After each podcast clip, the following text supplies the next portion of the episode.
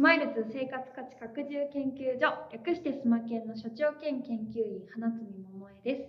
このポッドキャストは生活価値の拡充を目指す株式会社スマイルズがさまざまなゲストをお迎えして真面目にゆるくお届けする音声プログラムです。この番組の特徴は学びかけのレディオという名前の通り学びかけること。今日も一緒に学びかけていきましょう。第5回目となる今日はテーマを N イコール1マーケティングと題してポルタメントの松井浩太郎さん前回に引き続きスマイルズの取締役 CCO 野崎亙さんにお越しいただきました。よろしくお願いいたします。よろしくお願いします。はい。なんか松井さんこの話こう聞かれて、こう N イコール1の話を野崎さんに聞いた時になんかどう思われましたか？なんか多分普段からいろんな企業さんのこうサポートというか、ね、うん、N の数ってねやっぱしあの今の話聞いてても改めて思うんですけれど数がでかいことで得られるのは手軽な安心なんですよ。要はその安心の材料でしかないですね。ね。N 数が多いっていうのは確からしいあの調査なんだが、えー、でその中身の部分っていうのは、えっと、本当に面白くない答え丸まっちゃうっていうのはだって当たり前じゃないですか、あの平均値を取っていくわけだから、どんどんどんどんしょうもない結果、当たり前の結果、その企業ならではの何かが見つからない可能性が、まあ、こう、飛躍的に僕は上がっていくんだと思うんですよ。N 数が何万、何十万とかね。ちょっと間さんリース、うん、いや、ちょっとあんまり会社名言えないですけど、うん、もう会社がね、まあ、当時ビッグデータがすごい流行った時代があって、まあ、それはアンケートじゃないんだけど、ビッグデータを解析して、それをそのインターネットの、まあ、その個々人の繊維。そしたら分かったことがありましたって言ってたんですよ。え、何ですか？って聞いたら、アマゾンを見てる人は、グーグルも見てるっていう。もう最初から分かってる。知ってる。いや、まさにそれなん全員知ってるみたいな。それをすごいエネルギーをかけて、分かったみたいな、ちょっとギャグみたいになっちゃうわけなんですよ。だろうね、みたいな。そう。でね、僕さっき野崎さんが、えっと、調査の、調査に対する、調査というつまり手法に対するダウトみたいな話をしてたと思うんです、うん、今の N 数の話と直結するんですけれど僕もやはりその広告のお仕事をしていく時プランニングにおいては調査するんですよ。なぜかというと僕が言ってることが正しいことを裏付けるためにこういう調査設計何を聞くかっていうことをつまり決めていくんだけれどそれって欲しい結果に対して聞き方を設計するうん、そうだね。非常に多い。まあ、余震を取るためですね。あの、コンサルの場合もそれは同じであって、えっと、広告だろうと、まあ、それが経営のコンサルティングだろうと、僕は同じだとその、そこのロジックっていうのは安心材料を作ってるという、えー、ことを目指してるわけじゃないですか。だから、えっと、つまり安心したことイコール、そのビジネスにおける重要な発見でではない、そのノットイコールの状況っていうのが結構な頻度でやっぱ起きてるんだと思うんですね。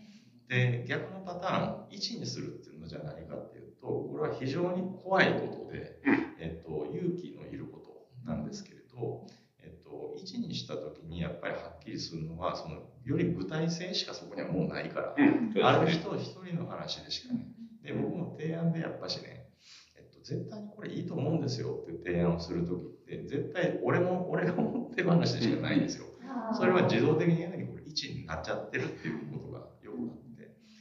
例えば、あの、あるラグジュアリーの車のメーカーさんに対して、えー、その車っていうのは結構おじさんの車だっていうふうに思われてる。だけど、若い人との関係性をもっともっと増やしたいんだ。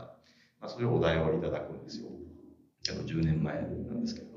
で、これはじゃあ若い人がおもろいとかいいねってなるっていうのは、どういう場面なんかなって考えていくじゃないですか。ってなった時に、やっぱその、えっと、ある情報がネットとかテレビとか、えー、その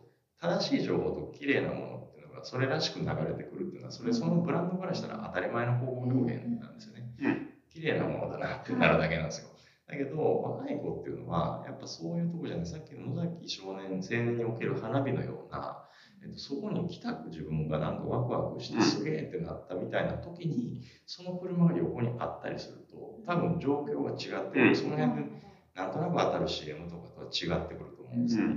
なのでそういうサブカルチャーのイベントオールナイトのイベントを提案したことがあってそれはまあ他にもね松井小太郎自身が絶対おもろいからって思ってるものだったんですよ。まあ、簡単に言うとヘッドライナーの瀬戸内寂聴さん。あえっと、我が娘人のああ、やばいよね。まあ、夜通しですね、明け方までそれは続く。まあ、それ知ってたら行ってたな。ね、その当時。うんそういうふうになる、まあ、さっきの思い出に近いんですけれど、そんなフェスは、えっと、後にも先にもないんですね。でやっぱそれは、うん、行った人は覚えてる。1万2000人が一晩で来たイベントなんだけど、まあ、そこにその車は置かれていて一晩中、えー、寂聴の法案を聞きながら横にラグジュアリーカーの店員でその、まあ、みんなバシャバシャ写真撮るわけですよね、インスタグラムとかもその頃始まりかけてたから。っていう時の話は、えっと、もう8年ぐらいかな経つんですけどこの話が来た人はねみんな覚えてます、だから、えっと、CM とかって10年前8年前の CM 覚えてるんですよっていうことってどうですか、お二人ほぼないと思う、よっぽどの古典だとかねよっぽどの名作 CM としてどこかで権威づけられたものって残るんだけどそうじゃないものっていうのはあのましてやその車を買うことに、えー、自分がなるなんていうのはその広告の力では無理なこといっぱいあると思っていやだから僕、あれだと思うんだよね、その余震としてのあの定量調査を否定していることは全くないんだけど、意外とそこから新しい発見ってすごく見出しづらくて、やっぱり仮説を構築するときって N イコール1なわけですよ。まあ、そもそもそれが存在してないと、この情報っていうのをどうやって見るのかっていう見立てが取れないから、あのやっぱりそこがすごい大事になってくるんだろうなと思った時に意外とクリエイターの人たちはもともと N イコール1的な発想から始まってる。で、まあ、それを何らかの方、そのむしろ僕もそうなんだけど、単純に自分が持ってるからいいんですって話をしてるわけではなくて、これをちゃんと紐解くと、あの、ある種、いろんな人に通底してる共通の概念っていうのが存在してる。うん、でも、出発点を定量的な情報から見出そうとしても、その裏側が見えないから、実は見出しきれないんだけど、自分自身から見出すと、あの、ちゃんとそこにはね、僕だけじゃない、誰かにとっても、ああ、わかるわかるっていうようなさっきのアンケートでまさにバイアスがありますって自分もそうなわけですよ。でもそれ他の人もいや分かるってあるじゃん。だからこれ実はね N イコール1だから1じゃないってことなんですよ。ね、共通項をだから探していくそうある種スタートポイントっていう。あまさにおっしゃる通りです。うん、一歩目っていうことの位置ではあるよね。そう個人の強い思い。でも裏を返すとね1すらピンときてないものがどうやって当たるねんっていう方の方がむしろおかしくて、あの、まあ、自分じゃなくてもいい。でも誰かは強烈に確かにそれが欲しいとか、いや、それが問題だって思ってるとしたら、それは少なくとも N イコール1がはっきりとあるわけだから、そこの真相心理というか、を理解する、掴み取ることができれば、それは横に展開しうるっていうことだと思っているんですよね。うん、記憶に定着するとかね、その体験、そのブランドなり、僕の場合は広告主と言われてる企業さんと、えー、ある人がで出会うとその製品と出会った時のまあなんでしょう感情とかどう思ったってことが残らないと、うん、その先であのいつか買おうかなとかね、うん、何度もついつい見ちゃうなウェブサイトとかそういうことって起きていかないと思うんですよ。だからやっぱその、えっと、とにかく当てるメソッドっていうのは、まずの広告理論においてはああったと思う。さっきのドラドラッカーじゃないけど、何回以上フリークエンシーで当てると広告記憶してるとかそういうのがあるんですよ、あの理論としては。存在する。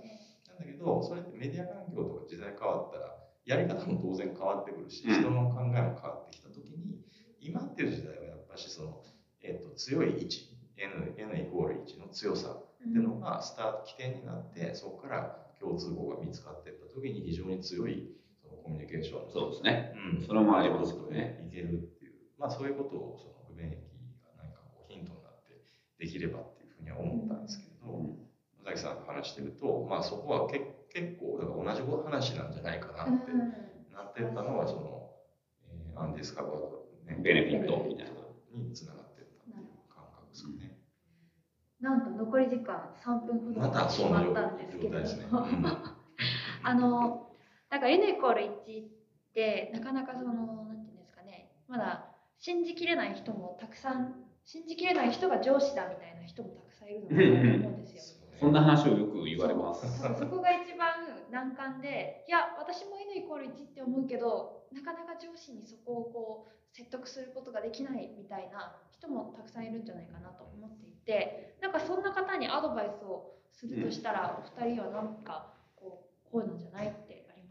ありますかちょっと僕からいいです。どうぞ。あの結構この N イコール1って僕は勘違いされるケースが多いなと思ってるのが、あのやりたいことと欲しいことっていうのが少し違うっていうふうに僕は実は思っていてで僕やりたいことあるんですよでこのやりたいことはじゃあ自分が受ける取る側だった時に欲しいかっていうとそれとは別でアウトプットしたい側の自分で語れるわけだこれがダメとも言わないんだけどとえっ、と欲しい側の自分まあリアル側の生活者としての自分っていうのがいてでこれはビジネスの世界においても同じなんだけどビジネスマンとしての自分と、まあ、ビジネスパーソンとしての自分とその生活者としての自分って乖離があると思うんですけど意外とクリエイティブにおいても出し手の自分と受け手の自分ってちょっと違う。例えば僕で言うとお店作るケースが多いのでめちゃくちゃおしゃんなお店を作ってしまうんだが自分が行くのは居酒屋ですみたいなことでやっぱりあるわけですよ。だからこの時にあ全てが別に N イコール1で自分自身じゃなくてまあ僕は100本のスプーンとか例えばファミリーレストランを作った時っていうのは自分の原体験からあの端を発して作ることになったんですけどあの、まあ、そのた最初に1号店っていうのが二子玉二子玉川だったので自分を二子玉川の、えー生活者の方にこう憑依して、で作っていったわけなんだけどその時に自分がやりたいことっていうのを極力排除しに行ったんですよね。で結構こう商品開発とかあるいは広告でも、まあ、広告はまた少し違うのかもしれないんですけど商品開発とかでもついつい自分のやりたいことをやろうとしてしまう節って少しある気がしていてじゃなくて生活者としてのあなたはどういう選考を、まあ、選ぶ襟好みするのかっていう時において何を考えてるのかっていうものをちゃんと紐解かないといけない。でそこに共通項、まあ、となりうる、まあ、漫才とかで言うとあるあるって言われるようなあるあるネタを心の中のねを見つけれるかっていうことが実はその横に展開していく拡張可能性を持つものになっていくからそこのコアをつかみ取ることかなっていうふうには思うんですよね。でもさっきの寂聴さんの話じゃないけどこうイベントとかで言うと実はすごく瞬間風速だからこそやっぱね大事なのって想像できる意味不明っていうのはすごい大事な気がしていて、うん、あのボアダムスと寂聴と車にはもはや何の脈絡もあるかないか分からんがただ意味わかんないけどなんかすごそうって言ってその意味のわからなさを探し求めて人はやってくるわけじゃないですか。うん、だからなんかそこの余白というのかな。そうっていうまあだからこれはでもそれもまた自分自身が十分理解してるからやったんだと思うんです。うん、だからそれはなんかパターンがあるというのも思えるんだけどどのパターンだからどうっていうよりももう一度自分のなんていうのかな生活者としての自分の発意とか発動条件を紐解くとそこに答えはあると同時にそれは相手も実は同じように生活者に立ったら上司だろうがあるじゃん実際。っていうところをえー突き切れるかどうかがすごいポイントになるかなと思いますね。ありがとうございます。松井さんのそうですね、さっきのでもそのまさに僕の話したことと紐付けてね、お話しした方が分かりやすいと思うので、どうやってその弱聴をね、えっと、通したのかってことなんですよ、今の。確かに。そういうのが通らないんだって困ってる人っていうのは、いや、そんなもん、だって車と関係ないやん。言われますよ。関係ないよね言われるよ。寂聴さんも、それは関係ないよね って。コメントを求めたら返してくるでしょうけれど、それはね、えっと、普段からやっぱり実は僕の中でのインプットっていうのはあるんですね。それって、寂聴さん以外にももう数々し40、50のアーティストが一晩中出るものなんだけど、実はそれってインターネットのストリーミングチャンネル、ドミューンっていうものなんですけれども、うん。毎晩やってるんですよ。うん。で、毎晩1万人以上が視聴しているという、えーしかもそれをなんだろう、ライフワークとしてやっている、えっ、と、まあカルチャーコンテンツだったんですよね。で、そこに来てる人っていうのは、えっと、別にその何か頼まれてきてるわけでもなければ、えー好きじゃなきゃそんなもん見るはずがないっていうぐらい、まあそれはそうですよもう、ね。えっと、N イコール1の塊が1万人いるっていう、もうとんでもない魚影の濃い場所っていうのが見えてたんです。で、こういう人たちが来た場所で、つまり感度がそもそも高いやつしかそこにはいないっていうところにブランドが現れて、その後ブランドのことを好きになったり、その接点っていうのはあの番があそこだったんだだよねっていう人が、これすごい時間経たないと、だから正解っていやそうですね僕はあの身をことでもある。だから N イコール1が通らないで、どうしようっていう時に、その今日明日来週までとかいうスパンではない、えー、とアプローチっていうのもあるから、なんかそこはぜひちょっと今回の研究メンバー皆さんともね、えー追っていきたいなって思ってそそれは確かにその時間的概念ってあるんだろうな。あのーなんだろう。まあ、n イコール1っていうのは、あの、それが全てなわけじゃ確かにないんだけど、少なくとも端を発する発意というかな、発動はそこがないと、あのー結局誰にもね、あの、受け入れられうるものには別にならないっていうところだと思っていて、だから自分に問いかけてみるっていうのが一番わかりやすいのかな、何か新しいことを上司しようとしたときに、それって自分いりますかっていう、そうですね。うん、それって自分は関与されますかっていうところを問いかけてみると、まあ、とってもわかりやすいんじゃないかなっていうふうには思います。その上司の人が結局何が引っかかってんのかっていうのはうん。考えたり聞いていくと分かると思うんですよ。でそこに対してそのある種障壁をあのシュートしていくっていうんですかね、うん。じゃあ足りない材料はこれなんじゃないかっていうものを考えていくっていう手は打てる。それこそ今日明日来週打てる手なんじゃないかなと思う、うん。ありがとうございます。ちょっとこの N イコール1マーケティングはちょっとシリーズ化的な感じで引き続きあのお話をしていきたいなと思うので今日はちょっとまあそれのスタート会というか、はい、感じでお届けしていきました。最後にちょっとお一人一言ずつあの謎の格言を最後残していただいてこの回を終わりたいと思います、はいでお二人が考えている間に私から告知をさせていただきます。毎回嫌なんだよね、これ。全部入ってますからね。スマイルズ生活価値拡充研究所ではただいま未知なる駅の研究生を募集しています。締め切りは、えー、と今週の今週末ですね。21日の24時までになりますのでぜひあのギリギリまでお考えいただいてぜひぜひご参加いただければと思います。では格言を思いついた方から手を挙げていただいていいでしょうか？格言っぽい方がいいんですよね。あもう全然でも格言っぽい言い方をしたらいいっていう節もありますのであの 結構当たり前のことを格言っぽく言うっていうのはスマイルズ社内でよくやってますね、これはすごい悩むんだよね。この間これ録り直し何回目なんですか？これ。僕はこれ2回目なんですけど、あ、なんなら三3回目ですね。録り直ししたんだよ、この。後でこう、やっぱ、冷静になる。こっちでとかなるよね。うんなるよね、こじゃあ、ちょっと簡単なやつで、はいお願いしはいます、。あの、格言というかあれなんですけど、やっぱり、こう、人はね、あの、見栄を張るもんだなっていうふうに、改めて、僕も、あの、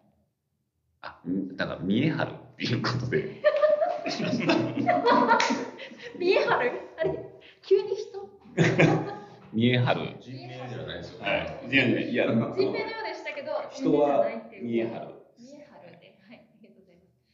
松井さんどうです？どうでしょう？僕はね、やっぱこう N イコール1じゃないですか。はいで、それについてこう、あいろいろ今日考えることができて、はいえっと、改めてすごく思ったのはですね、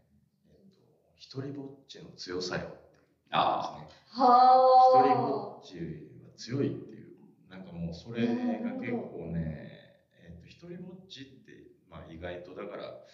あの、みんなそうだと思うんですよね、実は。うんうんあの元を正していくとね。うん。だけどそれが一番強いから、なんか、それぞれが持ってる一人ぼっちを持ち寄るっていうのは、うん、そうだワクね。ワクするんじゃないかなって思いましたそうすると意外とぼっちじゃないみたいな。そう。全然深いですね。僕のあの見栄張るはどうしたらいいですか？以上です。はい、以上で、ね、では、以上です。はい、お後がよろしいようで、皆さんからの、えっと、ご応募もお待ちしています。あと、学びかけのレディオをハッシュタグつけて、ツイートしていただくと、もれなく拾わせていただきたいと思いますので、ぜひよろしくお願いします。では、また次回、ありがとうございます。ありがとうございます。